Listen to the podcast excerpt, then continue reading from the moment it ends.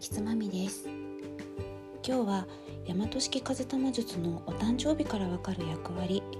よっつめの払拭槽についてお話ししたいと思います。払拭槽ですけれども、まあ、払う、拭うという字を書く払拭というものなんですね。で、こちらなんですけれども、大和真奈先生の書籍に書いてあるのは、人間関係を中心に起こる問題を体感し、解決法を体得することで助言者としての役割がありますというふうに書いてあります。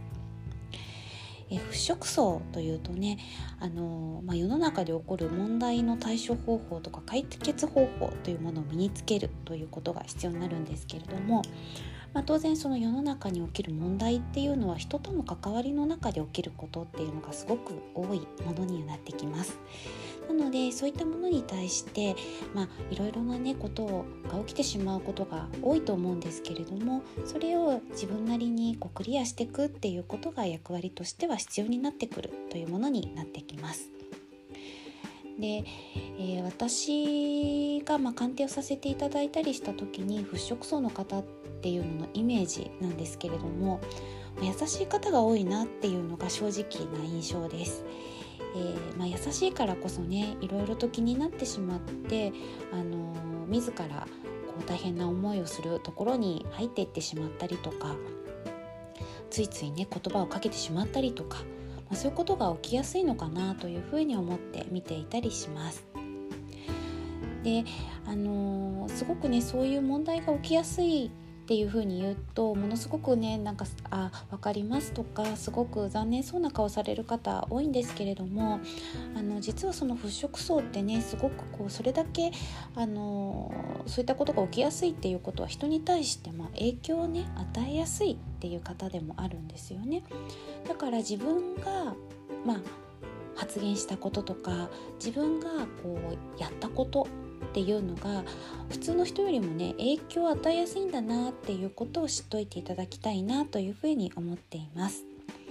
で、それが分かっているときっとねその自分の中でいろいろと発言をしたりとか、まあ、行動を起こしていくっていう時に、あこれがどんな影響があるのかなって思いながら、あのー、行っていただくとちょっと違う結果がね出やすくなってくるのかなっていうのを